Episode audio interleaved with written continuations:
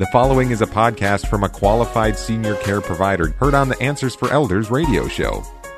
And welcome everyone to Answers for Elders Radio Network. And we are here at a brand new year in the month of January, and it's flown by. And we're now in our final month of 20 or uh, January 2023. And I am here with our wonderful Kelly Smith from Care Partners Living. And Kelly, welcome back to the show and Happy New Year. I think I can still say that in the month of January. Can I not? I don't think we can stop you. Um, yeah, well, I just did it, right? You just did it. There you go.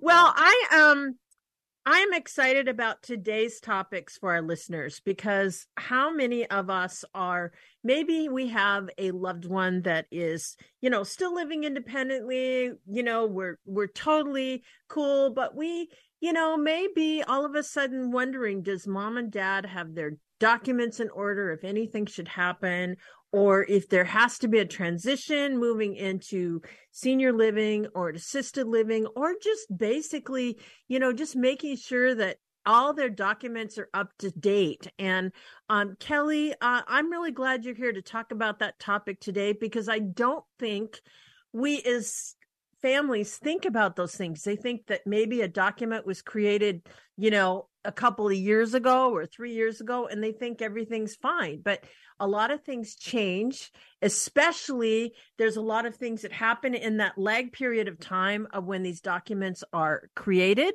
And so let, i'm excited about everyone. Let's talk about you know what do you need to know in the new year? Which a lot of people are saying you should have stuff like that reviewed. So kelly what's your take on you know what you're seeing?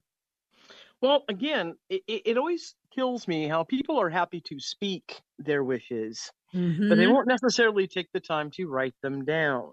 Yeah. Well, that's great. Good for you. So you told everybody what you want, but there's nothing in writing anywhere. And things mm-hmm. have to be, you know, depending on the circumstances of of this person's, uh, you know, uh, health or whatever you're dealing with. People don't realize that without certain documentation in place, you you put yourself and certain loved ones at risk. Yeah. Um, yeah, I mentioned everything, but I never I never put it in writing, so they have no yeah. proof. It's hearsay at this point. Mm-hmm, mm-hmm. What mom what mom and dad wanted. Mm-hmm. So why can't we take a few minutes to to to get our documents in order? Yep. The problem I think is people feel like this is overwhelming. So I always joke about, well, how do you eat an elephant? Yep one bite well, at a time. It is overwhelming, but it's even more overwhelming. And a little bit about, you know, it re- takes me back to my story with my mom. When she had an accident and the hospital called me and said, You need to come because your mom's in our ER. And the first thing they asked me was, Are you POA? And I looked at them with this blank stare, and the only thing I could think of is DOA because I didn't know what a POA was because it's lingo for power of attorney. Be, and there was a lot of decisions that had to be made on her behalf. And luckily, she was conscious enough to say, You can talk to my daughter. But if she wasn't conscious enough, um, that would be an issue. And the fact that who would be that person that would be able to advocate for their loved one. And I wasn't at the time POA. So we had to get uh, documents in place very quickly, um, which didn't give us a lot of time to prepare.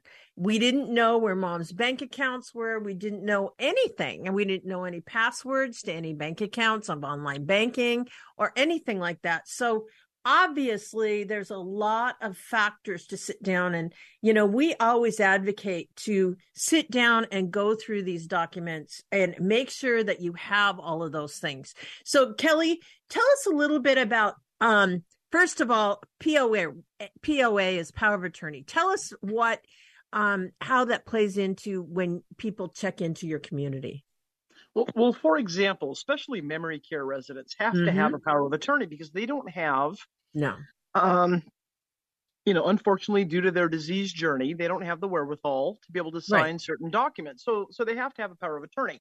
What people have to remember with power of attorneys, power of attorney dies when the person dies. Mm-hmm. So, if you have business to take care of for them afterwards, that's when you have to have you know your uh, power you know not power of attorney but your right. uh, you know executor of, of state you know et cetera all those things have to be in in a line but once again mm-hmm. go back to paperwork power of attorney the problem a lot of people run into with power of attorney it's not when they move into assisted living communities it's when they go into a hospital because yes. they have to if you don't have power of attorney prior to that you have to be coherent to be able to sign power of attorney paperwork with a notary that the Correct. hospital usually will provide.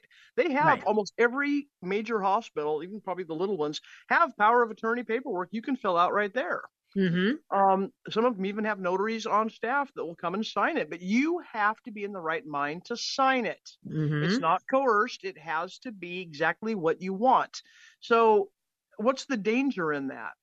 Well, what if mom and dad go into the hospital due to a stroke, a fall? What if there has been eh, okay? Now we we can't find mom's power of attorney paperwork, and guess what?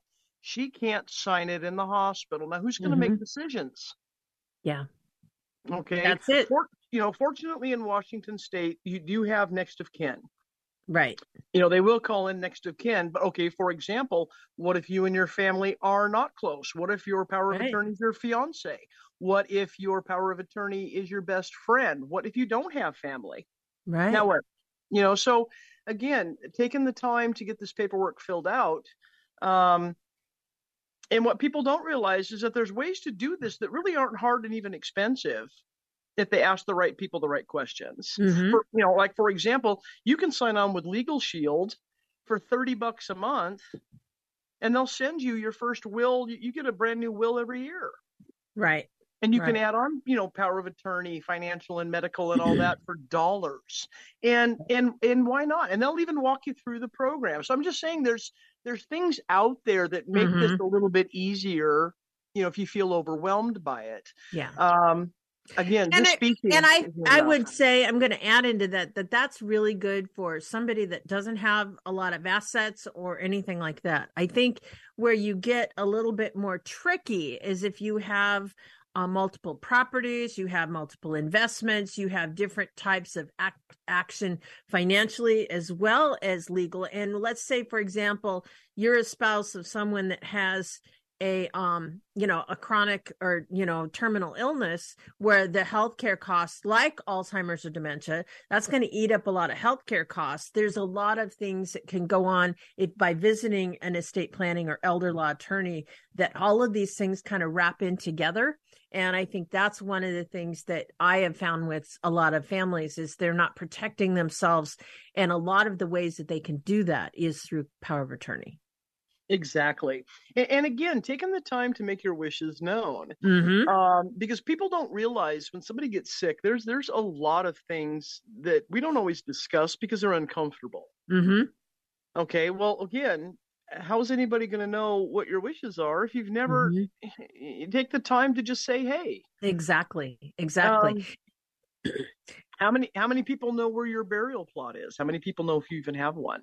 How yeah. many people in your you know if you've got this close knit, you know, do they do they mm-hmm. know what bank you use? Um, and do people really understand the responsibility of power of attorney? It's been pretty amazing to me. I've had several friends step forward in the last five months offering to take that responsibility for me due to my my lack of of family mm-hmm. and i just I, I, remind every single one of them do you understand the responsibility. You become an appointment of, of, the state. Yeah. You you have to make decisions for this person when they are mm-hmm. unable mm-hmm. to make them themselves that are going to put you in an emotional yep quandary at times because you're trying to honor their wishes but you're also doing the best you can to keep them alive.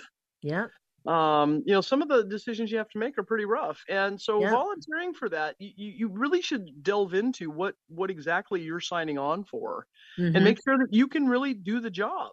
Yeah. And I, I remember too, as power of attorney for my mom, you have to understand, I always tell people choose the person that will truly not only be acting on their values, but who clearly understand your values. Because I think one of the things that we find, I know I did it. I when I was power of attorney for my mom, there was a lot of things that I made decisions on based initially based on my values. Um, and then I realized that that was it was her life it wasn't mine.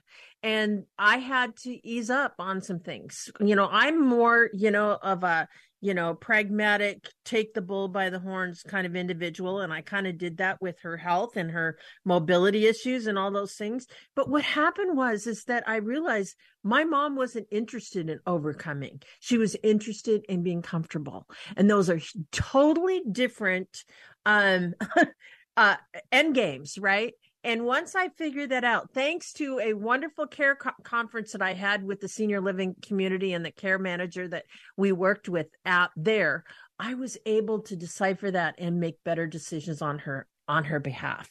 So when you're choosing someone to represent you, it doesn't necessarily have to be next to kin. You know, it, for example, I may not have been the right person. I ended up being eventually because I got more in tune to what her desires were. But I think one of the things that we think about is we just automatically go there. Well, my son or daughter will take care of that.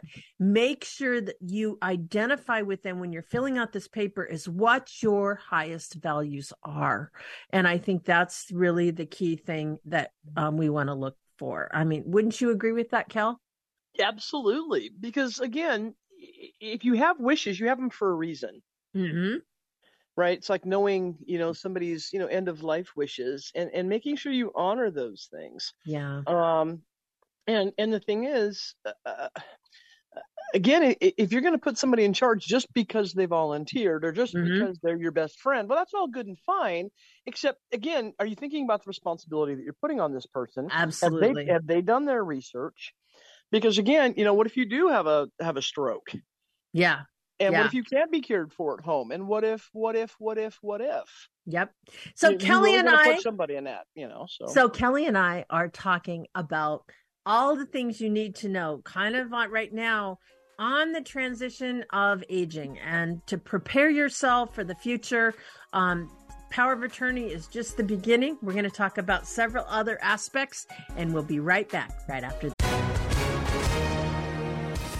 Hi, everyone. If you've been injured in an accident that was not your fault, listen up. We have legal professionals standing by to answer your questions for free. Call now and find out if you have a case and how much it's potentially worth. Call 800 494 8310. I'm here with spokesman John Wolf. So, John, tell everyone listening who should call right now.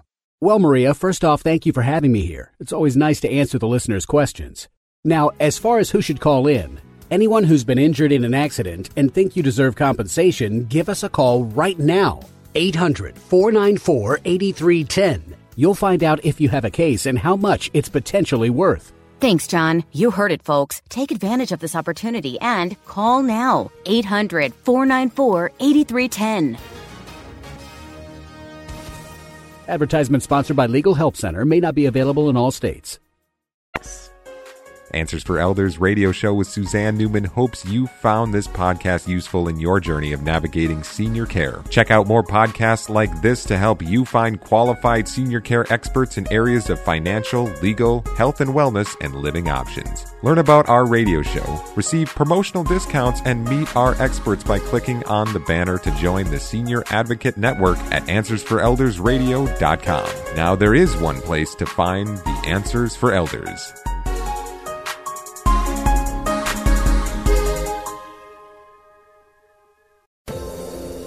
Hi, everyone. This is Meredith from the Senior Fitness with Meredith podcast, where I discuss all things for seniors from fitness, your health and wellness journeys, how to be all over strong and beyond. I also have my mini podcast called Motivation with Meredith. It's a great, quick motivational pick me up for your days. Join me, listen now, search for Senior Fitness with Meredith on your favorite podcast platform.